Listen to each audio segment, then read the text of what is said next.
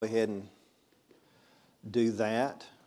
If you don't have one with you, you can use a Pew Bible, and it's on page 222. 222.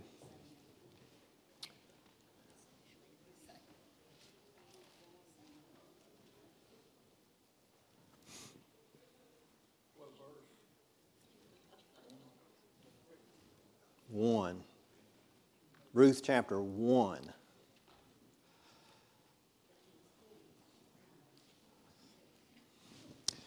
All right. We're going to always try to start at 10 o'clock sharp, okay? So.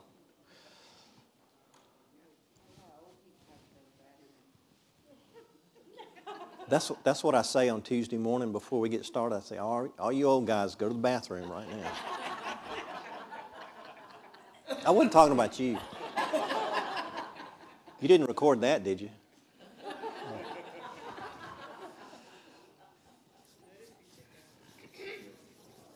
All right, let's have a prayer as we start. Father, thank you now that we have an opportunity to study your word together again. We ask that you'd meet with us, as always, be our teacher. Uh, show us wonderful things in your word today. In Christ's name, amen. All right, first thing, we have, uh, we have some new connection coordinators, and that would be Dave and Jan Miller right there and Diane Belton right there. So, uh, the idea is if you have an idea for something to get together outside of class, and there are hundreds of different things you can do. Remember back in the summer, I had a list. I've still got that. I didn't bring any with me, but there's a list of y'all have y'all seen those lists. But if you have an idea of something you want to do, you get in touch with them, and they'll help you. They won't do it for you, but they'll help you coordinate it. And the yes, ma'am, you have something.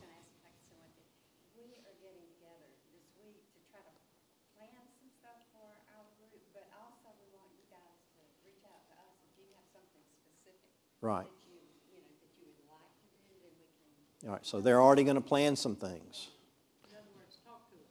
Talk.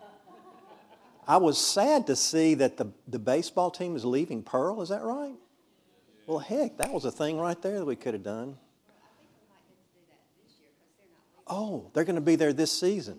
There you go. Baseball games. All right.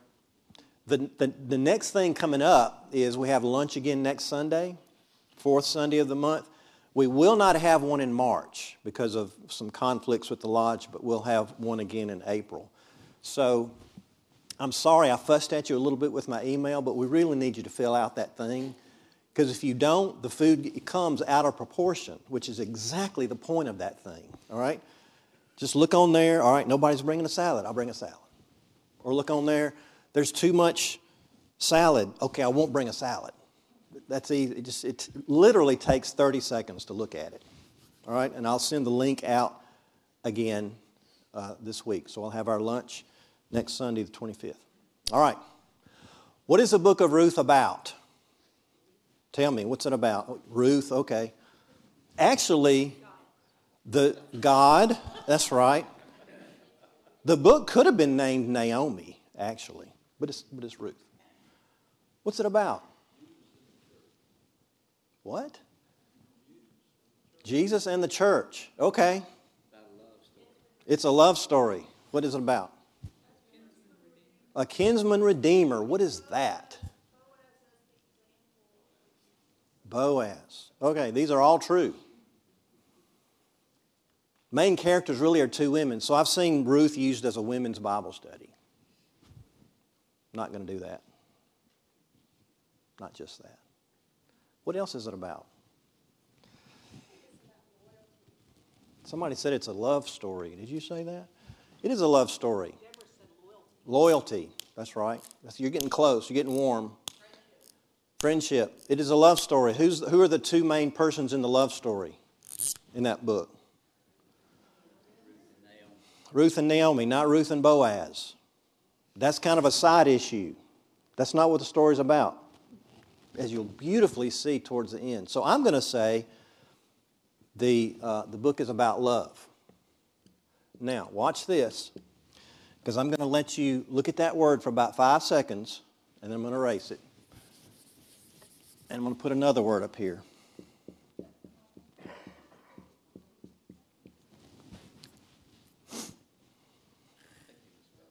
Hesed.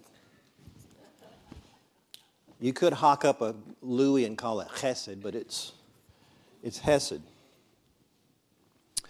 which is about as, as far away from anything having to do with love, romantical feelings as, as anything could be.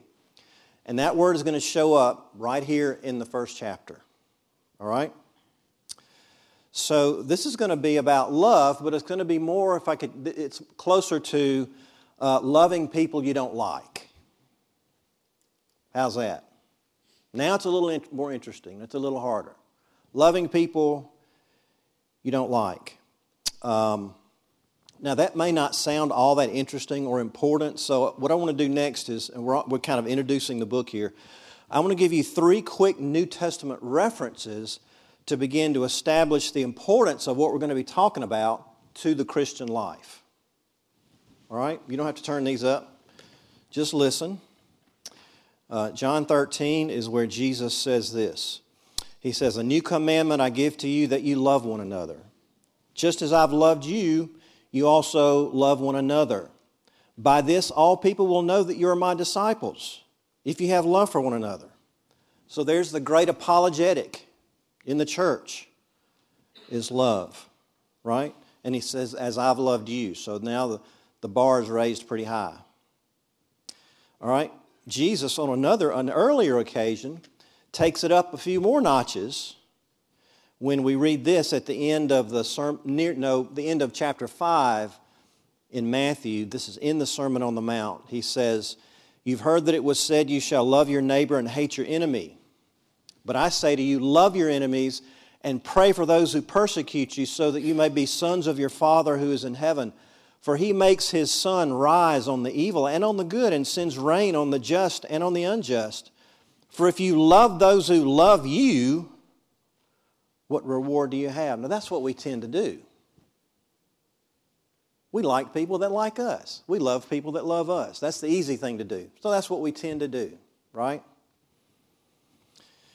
And then Paul raises the stakes really high when he famously said, in 1 Corinthians 13 If I speak in the tongues of men and of angels, but have not love, I'm a noisy gong or a clanging cymbal. If I have prophetic powers, understand all mysteries, have all faith, move mountains, give away everything I have, deliver up my body to be burned, become a martyr, but don't have love, then it's all for nothing. So, what does that, what does that kind of love look like? What does it look like? Give me a story. Give me an illustration of it. And that's one of the things the little book of Ruth is. And that's kind of the angle we're going to take on it. It's a true story illustrating Hesed love, Hesed. And I'm going to show you the word is going to occur right here in the first chapter a true story illustrating this Hesed love without which you're not a believer. Now, I hope that's blunt enough to get all of our attentions. Without which you're not a believer. Without which your Christianity is just talk. All right. Now, let me further establish the relevance of the book by looking at how it starts. Now, look at the very beginning. Verse 1, chapter 1. And we're not going to be able to go too slowly through the book because we've only got 13 Sundays. That's all we have. 13 Sundays. Look at the very beginning. Now, it doesn't say now. It says, In the days when the judges ruled, stop right there. In the days when the judges ruled. Now, what does that tell you about the setting of our story? What about the days? What, what were those days about? What were they like? The days when the judges ruled. Okay, run your eyes back to the very last sentence of the book before Ruth. In my Bible, you have to turn the page. Judges 21, 25, the last sentence says, Everyone did what was right in his own eyes. There was no king, so everybody did what was right. Now, somebody modernized that. Everyone did what was right in his own eyes. Somebody rephrase that in some modern terminology. You do you. All right, let's hear some more. When everybody followed his heart. That's exactly right. The one I thought of, everyone acted on their feelings. Live your own truth. Everyone did what her, whatever her feelings told her she needed to do to be happy. Now tell me, are we, are we living in those days? Exactly. And as we will see, that is exactly the opposite of how Hesed love works. Exactly the opposite. It's nothing like that. All right. Now, let's read the first paragraph, which is terrible. It is a bleak picture of a descent into suffering. It's like a slow train wreck. Verses 1 to 5. Follow along. In the days when the judges ruled, there was a famine in the land. And a man of Bethlehem in Judah went to sojourn in the country of Moab, he and his wife and his two sons. The name of the man was Elimelech, and the name of his wife Naomi. And the names of his two sons were Mahlon and Chilion. They were Ephrathites from Bethlehem in Judah. They went into the country of Moab and stayed there, remained there. But Elimelech, the husband of Naomi, died, and she was left with her two sons. These took Moabite wives. The name of the one was Orpah, the name of the other, Ruth. They lived there about 10 years. And both Mahlon and Chilion died, so that the woman was left without her two sons and her husband. Now, it's interesting that a story about love would, would start like that. So, the question you need to be asking uh, let, me, let me throw this out. Once again, I say this all the time try to imagine you don't already know the story. You don't know how it's going to end, you don't know where it's leading. So, just pretend you don't know what's going on here so, the first thing you would need to be asking, put yourself in Ruth's shoes, who is a believer, what could ever come out of this? What good could ever come out of this? Now, let me, let me highlight some of the irony that's going on here. Just some of the names. Bethlehem. What does Bethlehem mean? What's the word mean? Anybody heard that before? You know what it is? It means house of bread, and yet there's no bread. There's a famine. Elimelech. El means God, and Melech is king. That name means my God is king. Where is he now? That's a, that's a question that you need to push on. Where is God right now in this first paragraph? And then Naomi, she's going to tell you later on that name means pleasant. But this is not pleasant, right? This, this is unpleasant to put it very mildly. Now, let me ask another question as the story gets started. Does the story start? Does it actually start? Now, the, the text doesn't tell you one way or another, you just have to kind of guess. Does the story actually start with sin and rebellion on the part of Elimelech and Naomi? Because they abandon the promised land, they abandon God's people, and go to live with idol worshiping Moabites. Now you might say, well, heck, people got to eat. What's wrong with that? When you hear Moab, what do you think of? Moab. What?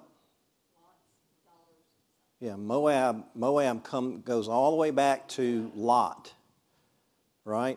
The incest between Lot and one of his daughters. That's the origin of Moab. Moab has a nasty history. They were nasty uh, villains and enemies back when the people were coming out of Egypt, remember? So they're not good people. They worship Chemosh. It's a fertility cult. It doesn't sound like a lot of other people went with Elimelech and Ruth, if anybody. So, what do you think? Does the story start off on the wrong foot? Just with that? Again, the text doesn't say. We're just speculating here. But think about this if these people knew God's law just a little bit, what did they know about famines? Where do famines come from? If you read through Leviticus, you read through Deuteronomy, where do you, where do you hear about famines?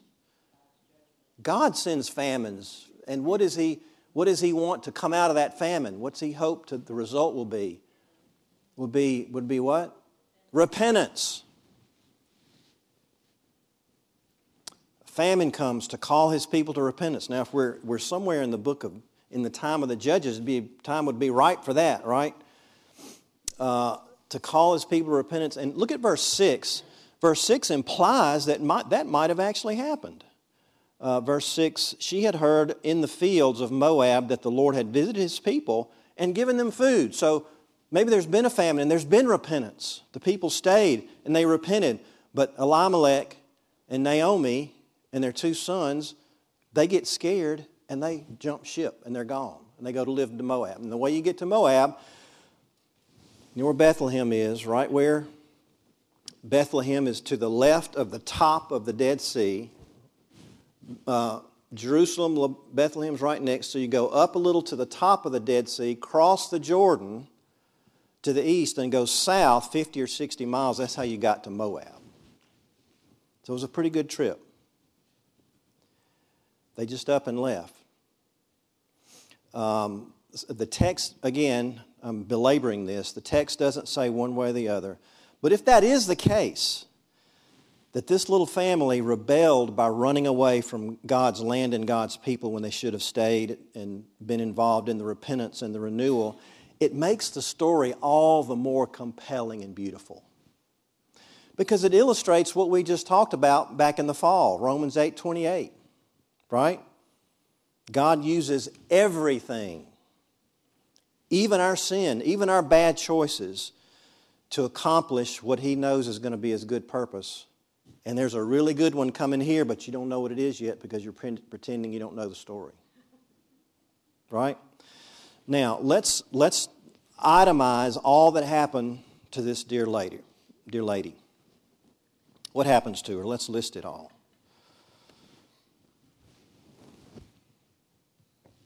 Go ahead. There's only like five things, but they're all terrible. Husband dies. Before that, they marry pagan women. Then what? The pagan women are, they stayed there 10 years.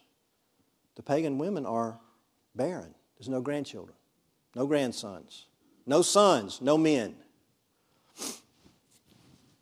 Sons die. Now, I'm not going to go into this in detail, but in that culture at that time, we're talking about 1100 BC. That's where we are in the, in the ancient Near East. Very different from now. Okay? No male protector, which women in that culture had to have, or they were, they were nobody. Too old to remarry, now let's let's uh, so we can get this going in our in our minds. Let's guess our ages here. These two young women, let's say they're in their mid to late twenties, and let's say Naomi is in her mid fifties. So in that culture at that time, you know they don't. They didn't live as long as we do. Old lady, not going to remarry. What does all that equal? Put all that together, and what have you got? My life is over. I'm done. I'm finished. Uh, this is Paul Miller's book, A Loving Life. You don't have to get it, but I'm going to roughly going to follow this. Okay? So I'm going to go ahead and tell you that I'm going to be Paul Miller a bunch of times. Um, he summarizes the, uh, all that's happened here. Listen. Naomi's losses would be staggering for any culture. But in the ancient Near East, for a mother to lose not only her husband but also her sons was the epitome of suffering. Naomi has lost her life. She has entered into a living death. Living outside of Israel, the promised land, already a partial death. Now, with the death of her husband and two sons, Naomi's life is functionally over. It no longer has meaning or purpose. If you have experienced deep, sustained suffering, then you know Naomi's frame of mind. Death would be a relief. You might not kill yourself, but if your life ended, you wouldn't care. So that's where she is. Now, next question. We've already asked this question, but we've got to. Now I'm going to begin to kind of groove into the way that we're going to approach this book.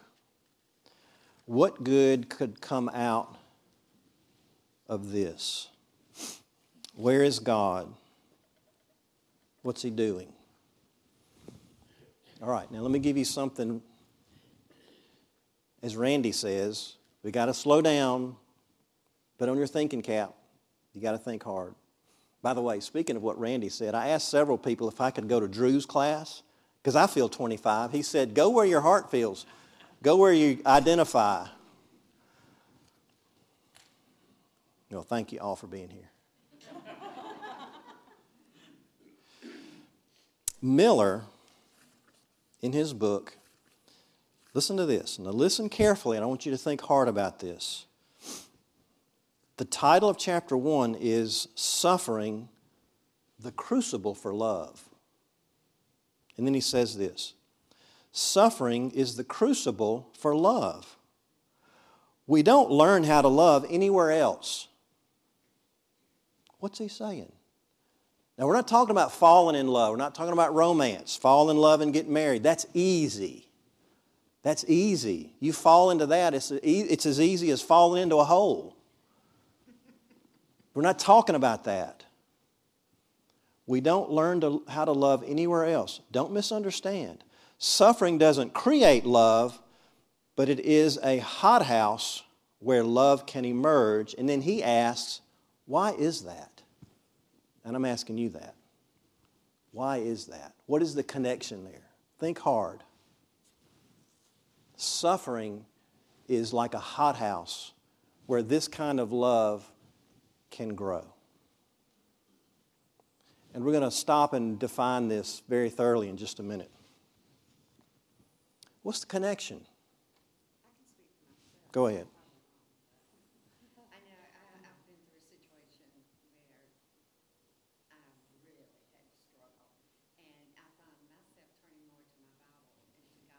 Mm-hmm. Looking at how he loved people, mm-hmm. even when we don't deserve to be loved. So I just kept trying to tell myself, mm-hmm. God forgave me, I can forgive this person. He loves me, I can learn to love mm-hmm.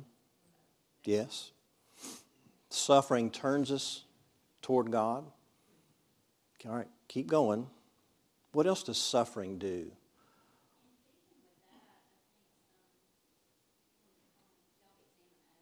Mm-hmm. Sure. Mm-hmm. Think about think about the people around you though. Think think about you mentioned self, self-examination. What does suffering some of y'all know this, you're just afraid to say it. What can suffering begin to do to your, yourself? What does And then what do you need to do? You need to you need to turn to other people, maybe like you never have before, right? Yes. Yes. All right, let me let Paul Miller answer. The great barrier to love is ego, the life of the self. Right? Is that right? In long term suffering, if you don't give in to self pity, which Naomi hasn't, slowly, almost imperceptibly, self starts to die. This death of self offers ideal growing conditions for love. That makes sense? All right, with that in mind, what we see emerging out of this first paragraph and out of this this, uh, this tragedy, this suffering, is three women, three widows, two younger and one older. They come out of this, three women who love one another deeply. How in the world did that happen? Well, part of the answer to that is because they've been suffering together. They're three widows. Naomi has stood by three gravesides just in a, in, in a few years. Now, think about how unusual this is that these, we're talking about mother in law, okay? So we have mother in law jokes, mother in law, daughter in law. Is that, is that known for being some of the warmest love relationships? Mother in law, daughter in law? No, not normally. You've also got two different races here Jewish and Moabite. So it's, do you see what I'm saying? It's strange that this, what emerges out of this tragedy. All right. Now, I'm watching my time close. Let's read from 6 to verse 9, and that's as far as we'll go today. now, listen carefully. I want you to listen because Naomi is doing something here that you cannot believe. You cannot believe what she's doing. And you've got to notice what it is. Verse 6 Then she arose with her daughters in law to return from the country of Moab, for she had heard in the fields of Moab that the Lord had visited his people and given them food. So she set out from the place where she was with her two daughters in law. And they went on the way to return to the land of Judah. Now, pause right there. Naomi says, All right, I'm going home. I'm going back. I've heard there's food. I'm going home. And she packs up and heads for the door. And all of a sudden, she notices these two girls are packing up to go with her. Why would they do that? Verse 8. But Naomi said to her, to her two daughters in law, Go, return, each of you to her mother's house. May the Lord deal kindly with you. Now, guess what? There's our word. That's it. That's the word you just heard right there. May the Lord deal kindly with you as you have dealt with the dead and with me. The Lord grant that you may find rest, each of you in the house of her husband. Then she kissed them, and they lifted up their voices and wept. Do you see what that woman is doing right there? You got to see it. It's unbelievable.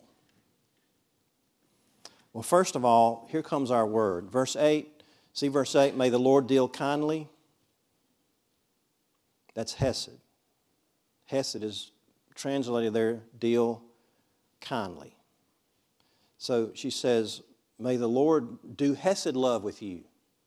May He love you with this kind of Hesed love as you've loved me. See what she says there in verse 8? May He show you Hesed as you've shown me Hesed. All right, what does the word mean? Let's pause for just a second. Somebody said, Well, let, us define it. What's the word mean? Earlier, somebody said loyalty. We've already scratched out love. We can't use that. That's not a good, that's not a good English equivalent. Throw it out. Because th- that English word has become so helplessly, hopelessly destroyed and watered down, it's useless. We're not going to use it. We're going to talk about Hesed. Loyalty. What else? unselfish. You know what? We could do this for an hour because uh, here's an interesting book Michael Card recording. Now, those kids, they never heard of Michael Card.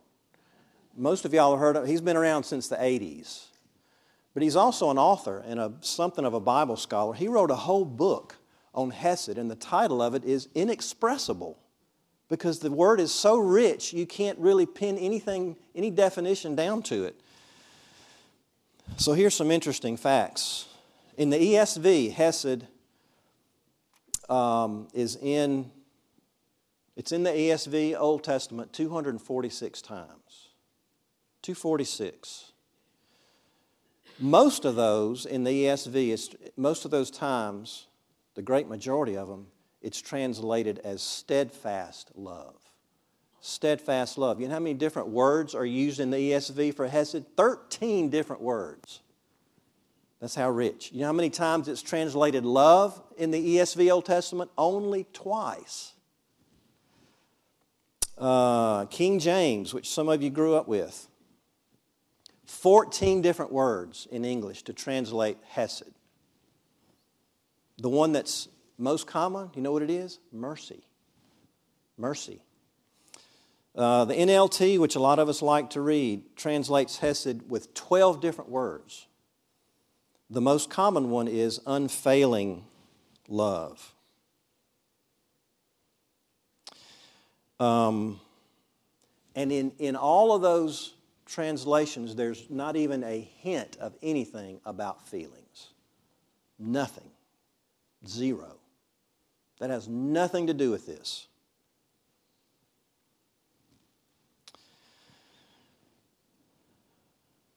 All right back to what Naomi does here.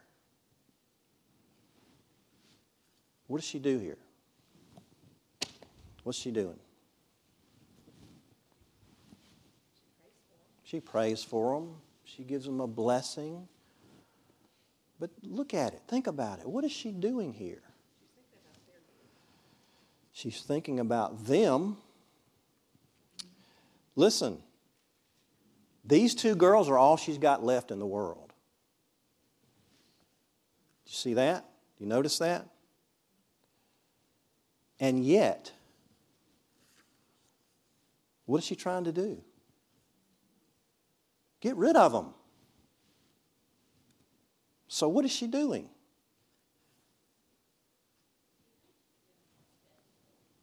She's doing this. She's doing this right here. she pronounces two blessings on them. She says, May you have Hesed and may you have rest. That's everything. That's everything there is. That's grace, and then rest is shalom. Everything's going to be all right. That's what shalom doesn't just mean peace, it means everything is all right. Everything is going to be fine.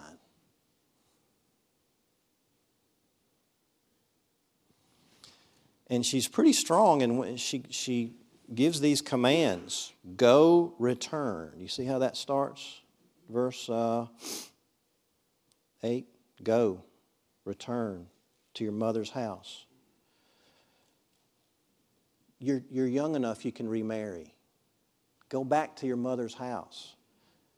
You can find a husband. You can have a life. Do you see what, she's, what Naomi is doing? It's beautiful, it's unbelievable.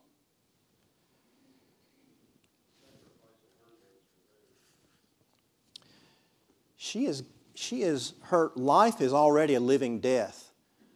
But you know, you see what she's doing? She is deepening her death now.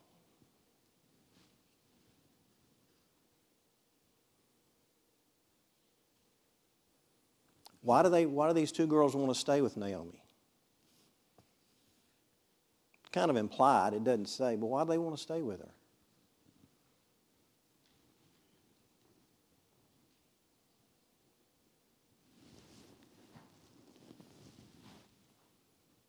We can, it's, it's, not, it's, not a, it's not rocket surgery.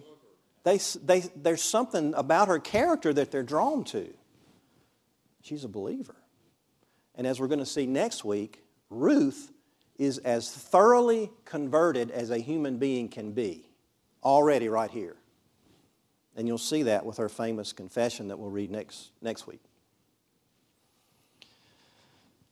So let me, let me uh, try to draw what happens here, what's going on. So we got Naomi over here, Naomi and the two girls, Orpah and Ruth. I wonder if I wonder if Oprah came from Orpah and somebody just got the letters backwards. Okay. We've got this thing going on here.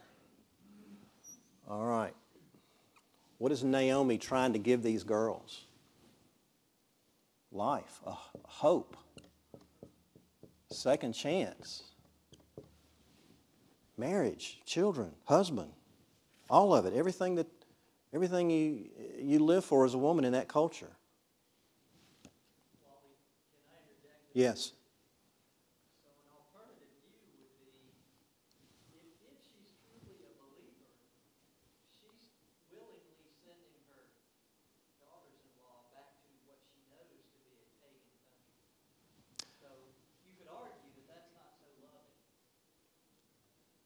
You could.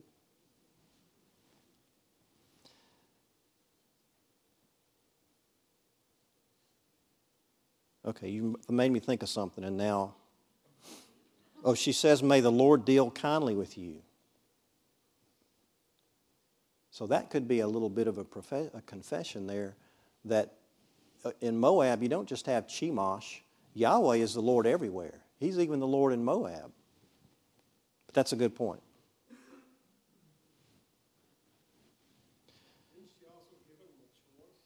She is? Well, no, she's not. She's fixing to tell them, she's fixing to say, and this is looking ahead to next week, if you stay with me, your, your life is going to be as wrecked as mine is. She, she try, she's going to try her hardest to uh, get, them to get them to stay. But that's a good.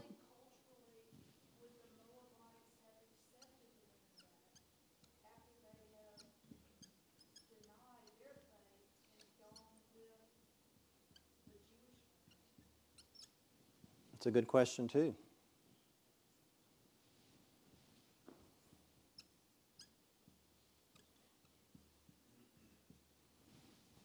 So, Naomi is trying to give these two girls life and hope. And what she's going to take in return, she is just deepening her own death. What little she has left, she's giving it up. Is that a familiar story? Have you ever seen that anywhere else?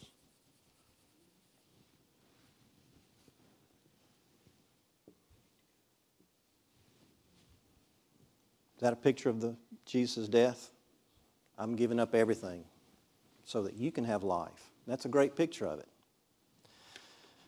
And then we got about two more minutes. So now we're, we're I'm showing you sort of the character of this Hesed love. It involves me dying to myself, which is why, at least subconsciously, let me just give you this to go home and think about the rest of the day. We are allergic to Hesed. We don't want to do it. It's hard to do because it involves dying to myself. Now, as we're going to see, Ruth is going to weigh out Hesed Naomi all the way to the very end of the book. It's so great. I almost have to go ahead and tell you It's because it's, so beautiful. She's going to have a baby and she's going to give her baby to, to Naomi. But we got to wait till we get to that. All right. Also, because Hesed love involves substitution. I'm going to do something for you. I'm going to take some of your suffering in your place in order to love you. Right? Okay. Here's your homework.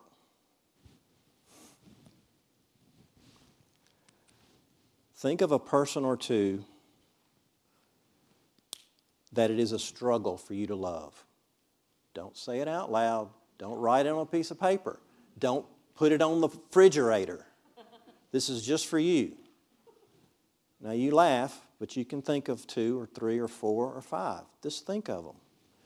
And what we're going to do, Lord willing, as we go through this book, is we're going to learn a little bit about how you can love them and what it takes.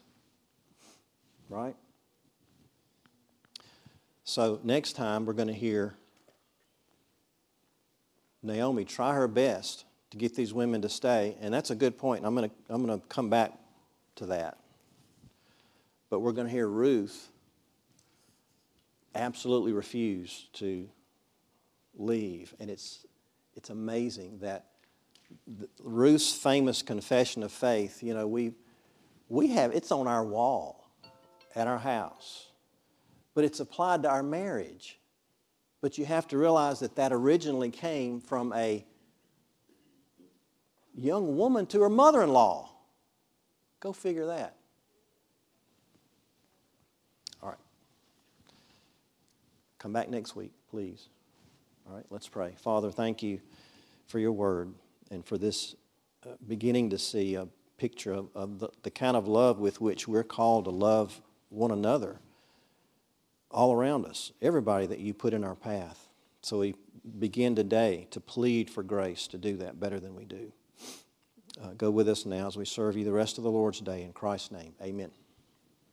All righty.